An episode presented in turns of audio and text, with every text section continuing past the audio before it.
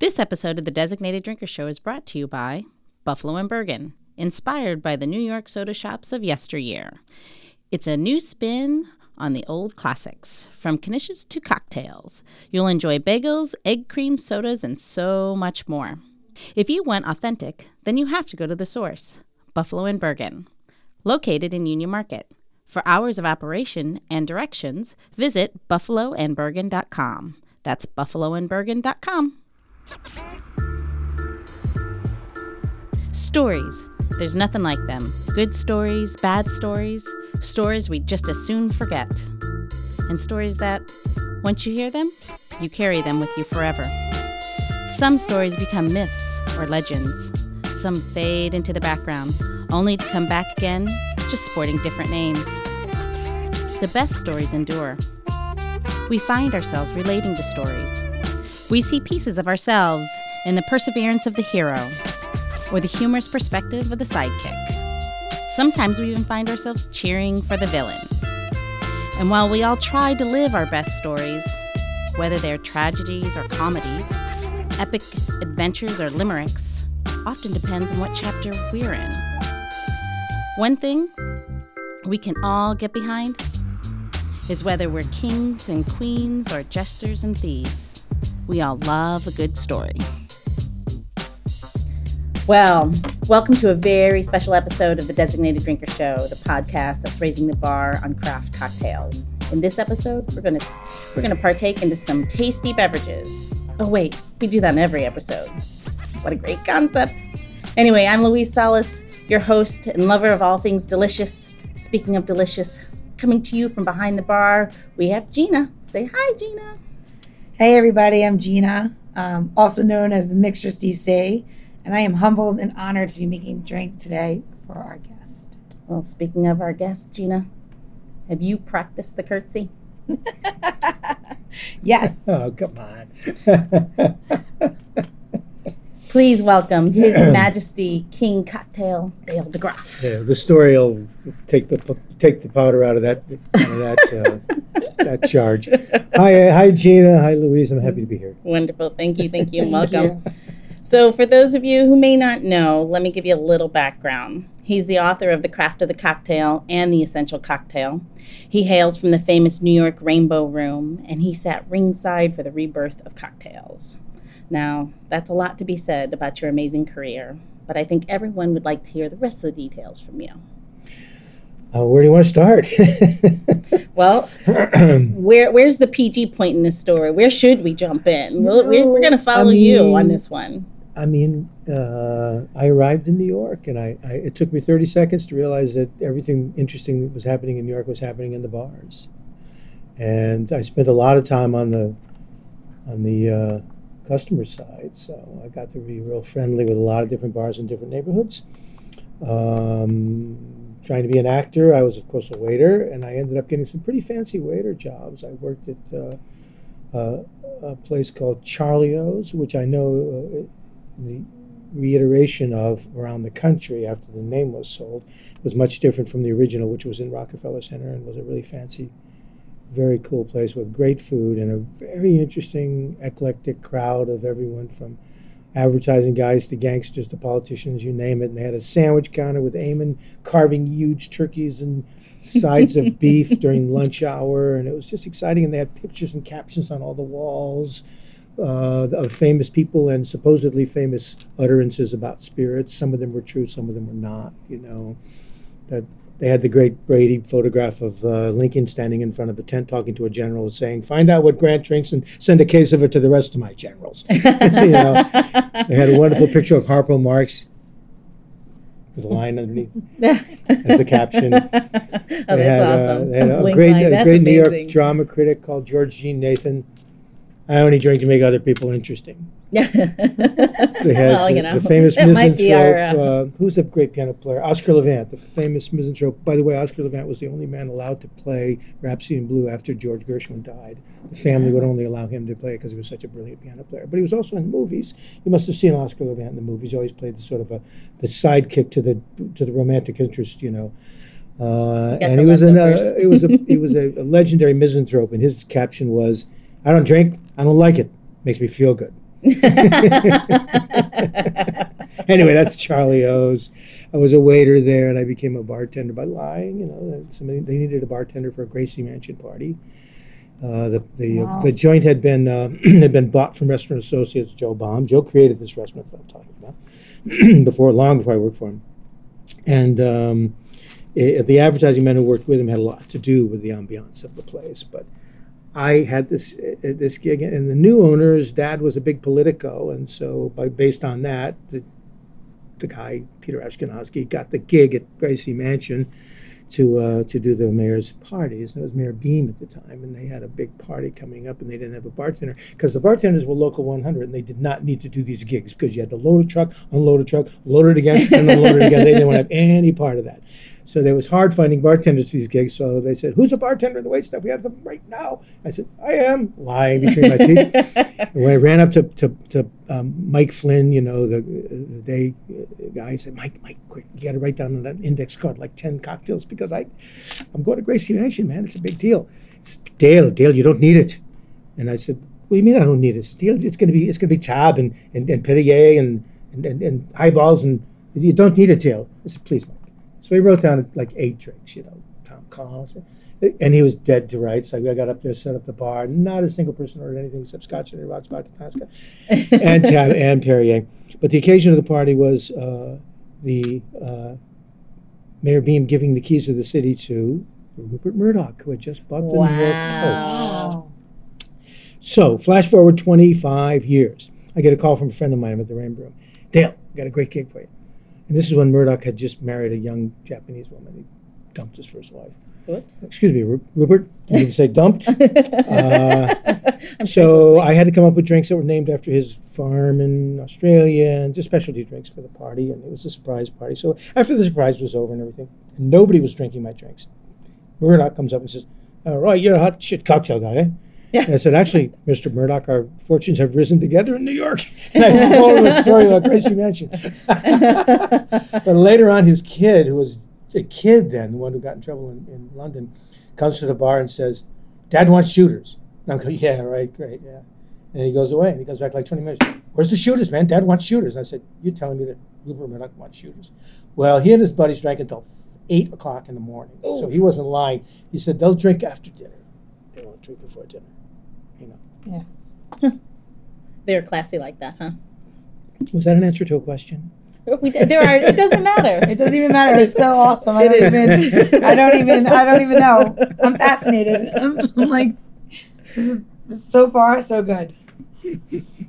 So you um, must have a secret sauce on longevity because you've been in the industry a long time. You've been married for a very long I have. I've been time. married for a To the sweetest time, to a really, Yeah. really, I'm a really lucky person. I married a wonderful woman, Jill, wonderful artist. Uh, we met in L.A. I was working at the Hotel Bel Air, and she was looking for an apartment. Thought Dale was a was a girl was a girl's name, so we met. And I, she, I, she answered my ad. I was desperate. I had a beautiful apartment I couldn't afford. I needed a roommate instantly. And you know, she called. Uh, I answered. She said, "I'd like to speak with Dale." And I said, "Actually, this is Dale." She said, "Oh, oh, oh I'm sorry. I, I'm to bother you. I'm actually looking for a funeral room." I said, "Don't hang up." My son loves this story because he says, "Dad, you mean the only reason I exist is because you convinced mom?" I don't think you're the first man the to do that. When she didn't want to come. I, I didn't know that. I love It's that. true. It's absolute truth. We were roommates for a year.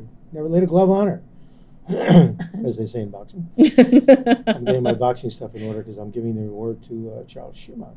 Wow. week, Uh, Lifetime Achievement Award, which is public knowledge. Yeah. They always announce that ahead of time, so I'm not. No, uh, no spoiler alerts here. So amazing. So tell so tell so so long so longevity of it. How do you like? How do you? How do you? For like well, first of all, all these young bartenders have passed me way long time ago. Passed me by. I have no clue how to make a lot of the wonderful things they're making. I mean, they're doing they're doing mixology, which I would never have anticipated. I mean, I was about fresh. I was about proper recipes and creativity along the way. But what's going on now? I mean, you know, I'm using shiso in drinks now. There's stuff going inside of the glass just none of us ever ever imagined would go inside that glass. I'm looking over there at something you're making, Gina, Yeah. and it looks like fennel on top. Yeah. So why don't we just let's jump in? Let's why don't we? What, what do you have? I mean, really, Okay. fennel, Yeah. shiso. So she's gonna jump into God it. knows do what else is in there. so That's a it's- perfect example. So it's um Aperol, a little bit of rosé wine, and then I soaked um some shiso and fennel tops and cucumber and strawberry just to sit there while we were waiting. So a quick little marinade, if you will, right? And now I'm gonna put a little bit of ice on top and some soda water. So one thing I know about Dale is that he loves all things Italian. And Then- then- so, uh, so a little bit of a spritz is not a bad idea, right? And it's kind of just like a little bit of a, it's just a little An afternoon delight. an afternoon delight, pre-dinner, pre-dinner. I love afternoon delight. That's pretty good. It's an afternoon delight sitting here with you two ladies. Thank you very Um, much. and then we're gonna do it in, in these glasses, so it's going to have a little bit of soda water in it, so it's gonna be a little stronger, I think. So it's someone at Um, home. So if you're at home, this is what you're gonna do. You're gonna take an ounce of Aperol, um, four to depending on your taste, uh, four to six ounces of wine, and then um, uh, you can use rosé, white wine, whatever you like, and then you're gonna marinate it in different um, any kind of fruit that you have in your house. If you have some strawberries or blackberries or something that's like not like left over, use it. Anything in your garden, uh, you see it at Whole Foods or a different store, you pick it up.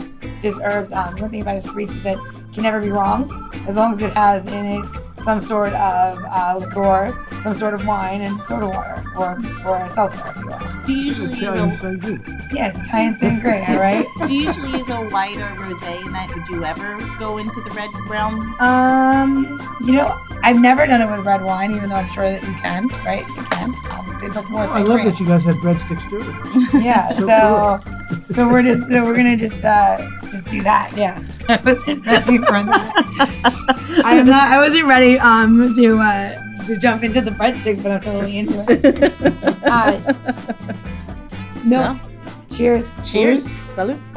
Cheers. I have to try the top and then bottom.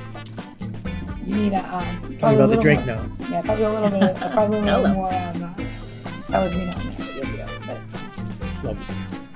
Very, very fresh, lively flavors. It's just lovely. Cukes. I'd like a, I'd like a bigger um, Very nice. Lovely. So would you serve this with any food, or and and is there a particular glass one would use? Um, Would I you- love I, so where my father's from in, in Italy. Like a spritz is something we have before dinner. So like you just have it in the afternoon, late afternoon. Uh, my father's from Trieste, so um, down uh, in Trieste in the main canal area is a, Harry, one, a version of Harry's Bar. So um, you would go down there and get the cocktail. So I, I mean that's where I had my first real spritz. Um, I mean, it's just it's just a lovely thing to drink now. It's like you know pre-dinner. Yeah, I'm gonna say it is very lovely. I mean, especially- Works with a manchego. yeah. So like, you know, it's just a, it's just an, it's just, it's just like a nice delight, like easy. And the best part about them is you can make them in pictures if you have a bunch of people at your house. It's lovely. Yeah, you can't go wrong. So um, you put um, um, sparkling water. Mhm. Uh, Would you, if you were going to make it in a big pitcher, would you um, put that in when you first make it, or would you do the When you're gonna serve the yeah, in each glass? So you Yeah, would, each because glass it would or- fall flat, right? Yeah, or when, or when you're gonna serve it. If you know, depends how many people or how big your pitcher is. You know, if you have four people you have a four-person pitcher. This is why you- want it with a spoon, so I'm going to eat the fruit. You can't- you know- You know, see, in the 19th Oh. century, they served spoons with all the drinks. yes. So you could eat all the in I'm gonna, I'm gonna open. This. okay. Sorry, I'm opening, I'm opening a, a, a spoon because we're on the road, so we have. uh We have fancy utensils. Yeah, very fancy utensils when you're traveling. It's, it's just like being in your bar. airport plastic. Uh, Uh, yeah, so that way you We've can. all been in bars that served everything with plastic. So. and then, uh, yeah, so, and, and then what we put in this drink was like some beautiful red shiso and some um, holy basil. So just a lot of good Oh. flavors and stuff. I'm really enjoying it. So uh, the books, how did you get that? What what sparked that? And Two, correct? So I'm, I'm, I'm working behind the bar. It's like 1995. And there's some guys from Dell Books who are regulars. They said, you know, this rainbow cocktail thing you're doing is really interesting. You should be writing a book about it. I said, yeah, I should be. You're right. so they said, well, start working on. Send us some stuff, you know. So I start working away and sending recipes and everything. This goes on for like six months and building a nice little library, you know. Well, we're, you know, Joe Baum, my mentor boss, knows everybody. And eventually the CEO of Dell Books calls up Joe and says, Joe, just thought I'd give you a call. I said, "Hi, what's up?" He said, "Well, you know, did you know your your head bartender's writing the book?" So I get the call. the pregnant pause. What do you think you're doing? If anybody writes a book about the Rainbow it's going to be me. Number one. Number two, you idiot. We don't even own the name. Rockefeller Center owns the name. Get out of my office. that was my first attempt at writing. I was a babe in the woods. I had no clue, right? And then, after we lost our lease, John Hodgman, the comedian, he wasn't always a comedian. He was a he was a book agent working for Writers House. He was a regular customer at a, at, at Blackbird, that little one year uh, turnkey that I did with with Joe's former partner. This just after Joe had died. Um, and John says, "You got to write the book, Deb. You got to write the book. You know, now that your the room room's gone and Joe's gone, you got to write the book." And I'm like, well, I don't know. I don't really want to go running around the cocktail offices. And I, and I said, well, I said, how would you like to? I said, why don't you bring him here? You know, I said, well, we'll figure that out. And then we closed. so I went to Wally Maloof and he said, I said, Wally, can we borrow? This was 56th Street. He had, uh, Audrey was working him at the time. Uh, he had a beautiful bar restaurant, uh, you know, grill.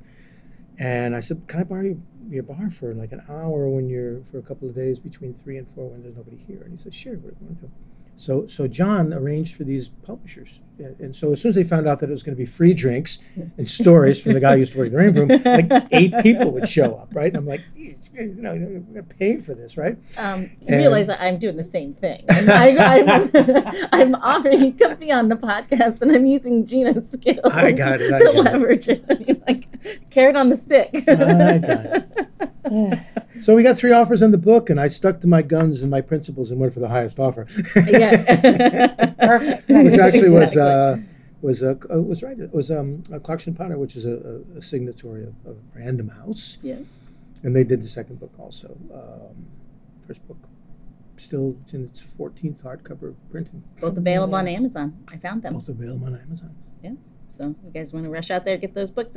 they didn't think the they, they, thought it would be a. I think they thought it would be like a lot of the chef's books, you know, one or two printings, sort of a vanity book, you know. So my agent at Writers House got us a really great deal that after you hit certain thresholds in sales, your your your money went up yeah. for book money. And they were really surprised at how long now with our 14th hardcover printing, I'm making some serious money per book. Good. And they kept telling they, they started calling me up. They want me to write a, a, a Another book? No, that you book. can revise them. Yeah, mm-hmm. revise this. Yeah, I said, this book had its time and its place, and that time and place is not now. They said, oh no, we'll, we'll get, and, and they were going to offer me some money, but not even near the money they offered me in the original book. And I'm like, but you don't understand. I'm still making that much money by not doing anything. Why would I do that? Why would I work when I'm the money? The book is still selling. Yeah. You know? And, and there's no guarantee that the new book will sell because this things have moved on, you know. Yeah. And I and I I've moved on too, but I did my creative stuff in Essential, and that was only 2008. And, you know, and maybe I will do another book when I collect enough recipes to make it worth my while. But I don't like to throw shit together just for the sake of having another book, you know. And and, and that's uh, a lot of guys do, you know. So some things that most people don't know about Dale, he's got a great, great glass collection in his basement from his book and I'm fortunate enough to have seen it. Yeah, and it's pretty epic. and uh, if you were ever going to do another, if you ever do another book, would you ever use the same glassware, or would you get more? Uh, I want to be the inheritance you know, of that glassware. Are you laying down claim early if on? Want, if you want the glassware, it's all yours. I'm looking to a place to unload it. I'm looking to give it all to a bar so they can have all different glasses for everything. You know, like there are some bars that do that just as a yeah. gag. They don't have the same glass. You can order a martini and get it one glass one day and another glass the next day. I mean, I'm going to give all my glassware away now at this point. Aren't you in New York I'm, in a couple of days? Uh, well, I am home for We're three thinning. weeks. We're thinning. Good. Pay the pay the postage and it's yours. Um, I'll do one better. How about I show up with two bratty kids and then I'll go downstairs and pack it all. it's yours. Stay with us. Absolutely. We're, we're going to open another Buffalo. I'm getting rid of a lot of the stuff. There you go. Because I. Are, are, we moving? You know that we opened the Museum of the American Cocktail because Jill wanted to get all the crap out of my house. Well, there you go. But it turned out that Ted uh, Dr. Cocktail Haigh had better crap than I did, so a lot of my crap is still in the house. Tell me, let's talk about that. Let's talk about the Museum of American Cocktail. Yeah. Tell us about it. Tell us tell us how you found it. Everything go. Well, Jill, it was Jill's idea, and what I just told you is absolutely how it started. And so we said, well, all right. I said, let's do it. So, so I said, let's let's see now. And Jared and and and, and uh, Jared Brown and Anastasia Miller were friends of ours, and they were like sort of in the same kind of vein that we were. And I called him up and I said, would you guys like to start a cocktail museum? You know? Nice.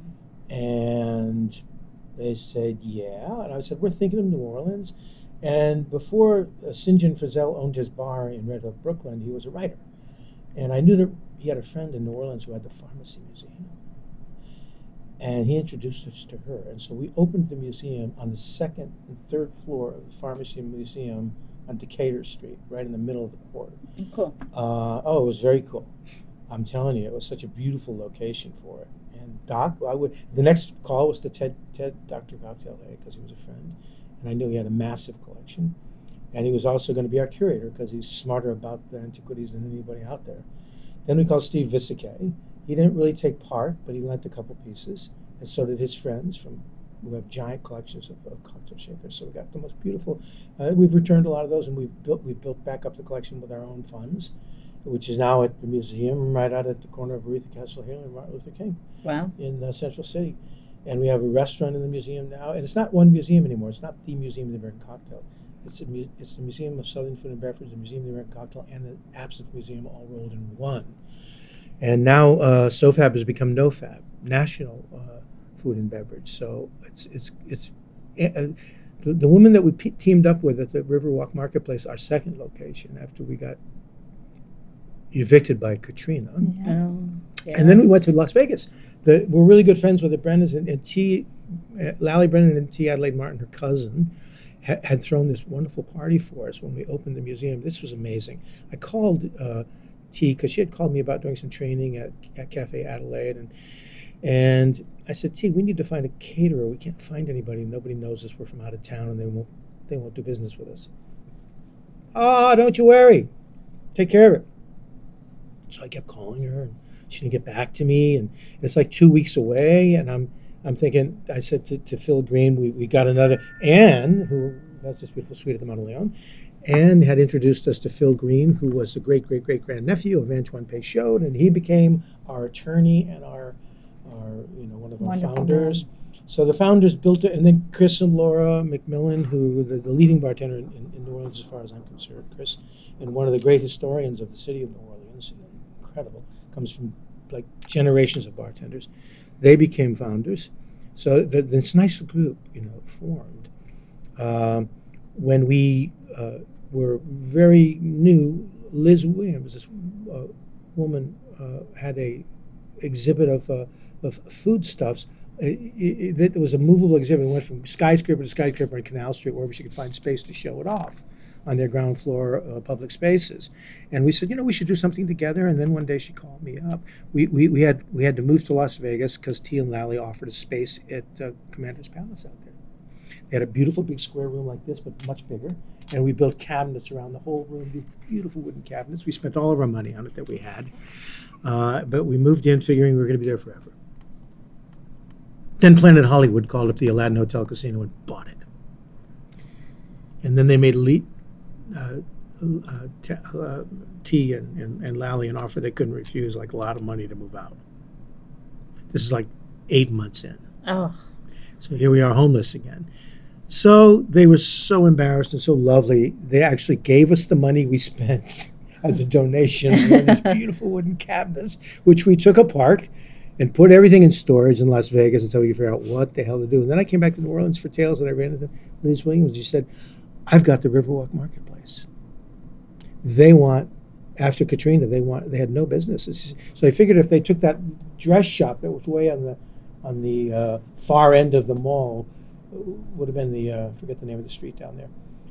And they put something significant in there, then people would walk through the mall to get to it from the quarter side. Right. yeah. And so we installed the museum in thousands of square feet of what had been a ladies' dress, ladies and young women's dress shop down there at the end. And we were there for eight years. And They kept re- renewing our lease, and we we were there for a song. You know, there was almost no rent.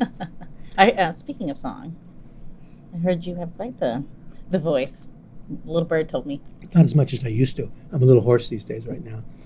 So, I, but I did sing a lot. Yeah, I, I was a saloon singer, and the more I drank, the better I got. It was just amazing. I couldn't. Ha- I don't know how that happened. oh, always belts out a tune. See, I, I sound, I, I, ca- I can sing when I'm all alone. It's when I'm with others that I, it goes off key. I still sing once in a while. I've had a couple of gigs. I had a gig here in New Orleans at, uh, at Mardi Gras World. Pernod Ricard paid me, hired an orchestra to sing to play for me. It was really funny. This these guys were such great musicians, and I felt like such a shoemaker. And uh, but the, the leader of the orchestra, he, he sees my music and says, "Okay." he knew he was there. He, the gig was all based on me because the liquor people knew me. so he was like, so the piano player starts going, and, and I'm starting, and, and, and I'm, up, I'm following the piano, and he stops. Hold it, hold it, hold it. Aren't you listening to the singer? You're not listening to the singer. He's yelling at the piano player. you know, and I'm like really embarrassed. You know, this is a brilliant piano player, New Orleans piano player. Listen to the singer. In other words, take care of the singer. when he goes off key or if he goes a little bit behind on the melody, on the, on the rhythm, stay with him, idiot. he's he's the he's the bread and butter gig. He's the reason we're making money today. That's it. He's the money guy. it was hilarious. That is uh, um, one of my favorite things. Is um, uh, you know every year that we do um, for uh, Repeal Day, we have our ball. That's how we met. Uh, That's how we met. Singing it And, with you.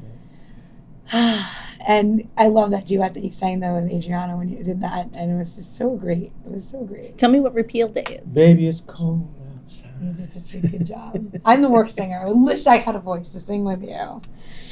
Um, it was it was epic. You made um actually Dale made Cosmopolitans that year too, and sang in a beautiful mansion in um, Mount Pleasant. So Repeal Day is um, the repeal of prohibition, Oh, and it's December gotcha. fifth. That makes sense. and um, uh, How many- prohibi- we did a lot of years.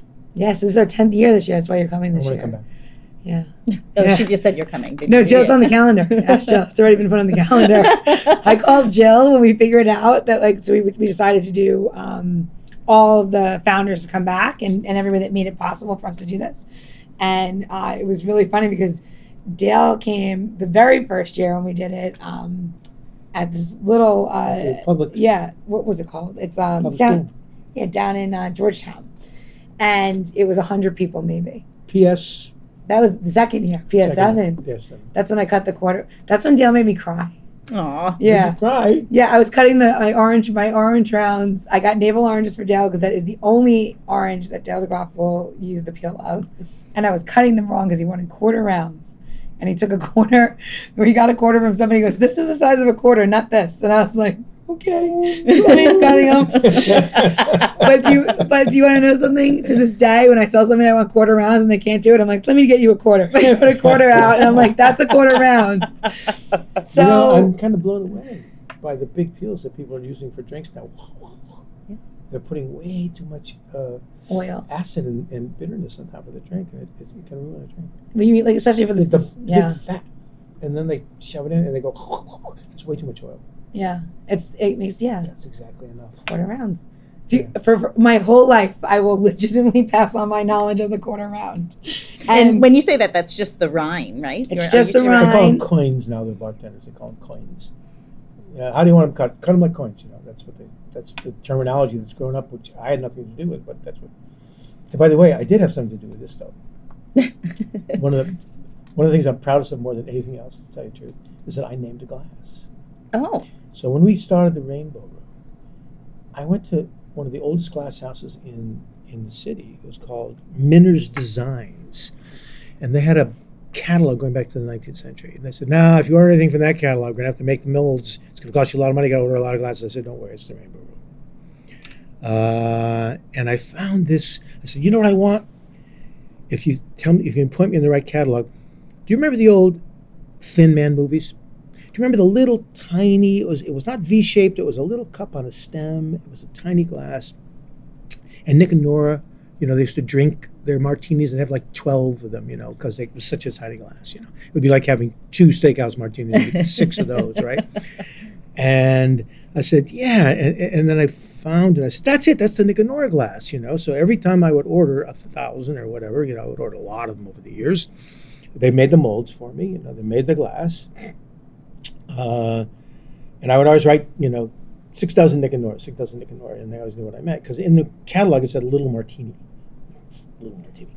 and um, so I, I heard from Tony Ab- of Abou-Ganim was a glassware line and a cocktail bar kit line, and he, he works with Steelite to manufacture that stuff. And he said, you know that uh, that Steelite bought the old Minners catalogs, and they, and they and they now have that glass. I said, oh great. And I opened their catalog and it says Nick and Nora glass. Oh, cool. That's amazing. That's amazing.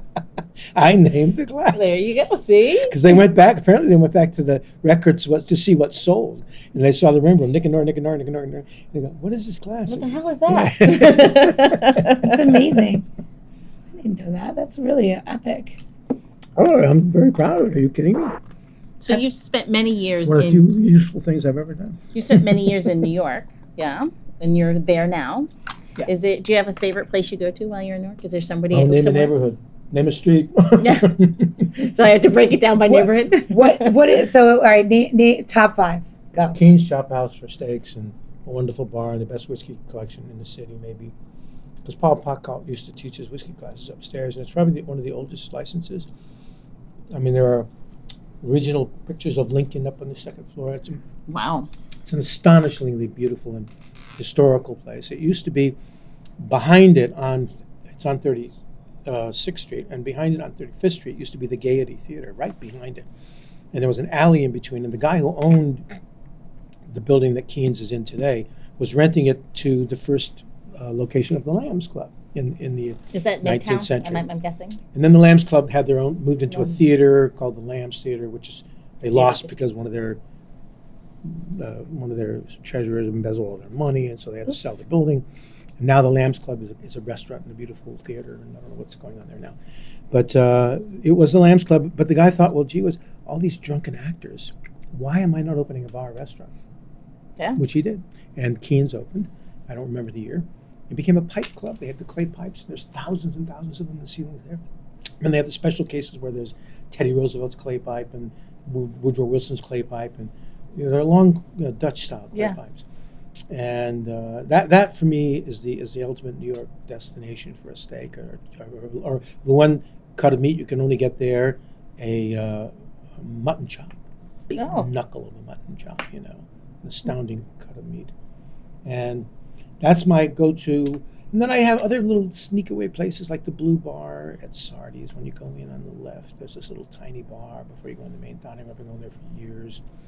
Um, there's, to me, the best drinks in the craft movement still, still are Audrey's drinks at Pegu Club. They're just incredibly Wonderful. good. They're incredibly good. And not, not just because Audrey's a friend, because all these guys are my friends. Dushan's my friend. All these wonderful craft bars that are everywhere. Kenta, a former bartender at Pegu Club, has astoundingly good drinks at his place called Goto. And I would go to Goto as soon as you can. I love that. One more. Give us one more. Oh, uh, well, employees only, of course, but you know, I, and I wasn't really, I didn't really hang out at PDT or Death and Co. But I love going there occasionally. You know, I never hung out there because it was always too hard to get in and too hard to get out, and it was too small for me. And I don't like not being able to stand behind people at the bar, so I don't like rules like that. But every time I go there, I have a marvelous time. You know, and the drinks are. Are you kidding? Yeah. So, but I'm a saloon person, and when PJ Clarke's became off limits for me because they fired my favorite bartender, Doug Quinn, Doug opened a bar right around the corner from PJ Clarke's called Hudson and Malone after his two sons, Oh, cool. Oh, it's good. and it is an astoundingly good New York saloon. And Doug is one of the great New York saloon bartenders who is so good at his job that you're in awe every minute you're in the place. Dale, by the time I get to the bar, there's a Glenlivet on the bar waiting for me. And if I don't want the Glenlivet when I come in the door, no scotch because it'll be there waiting for me if I don't. Whether you want it You know, if. I want a? Guinness, I got to tell him ahead of time because it'll be a Glenlivet by the time I get to the bar. And that's the way he's with everybody. And when I sit down, oh, Dale, did you meet? And, I'm, and now I'm meeting a cop sitting next to me on this side and a woman from New Jersey on that side. You know, and we're having a conversation. Just Doug is that kind of a bartender. You know? That's a, that's Oh. that's the craft. I think that sometimes like Oh. it's that's uh, lost. It's lost in the challenge of like, especially now. You know, you have all these. Um, a lot, I feel like a lot of bartenders are very talented and then a little bit introverted. You know, they don't talk to you. They make you a drink, and then they give you the drink, and they check in on you, and they'll make you anything you want, but they don't actually like engage you. And like, it's. I think that was the first thing I learned in bartending was how to engage. But Yeah, I think that um, that's uh, being a good host is really important, Oh, and, and it's so much a part of the experience. you can be the best drink maker in the world, but if the bar is empty, You're not making them for it ain't anyone. happening. it's true. And you gotta like people. Well, speaking of emptying out the bar, I think that's going to be our last call. And uh, since Gina and I are on the road, we know we're the ones that um, we know we can't stay here. We don't have to go home, but we have to get out. so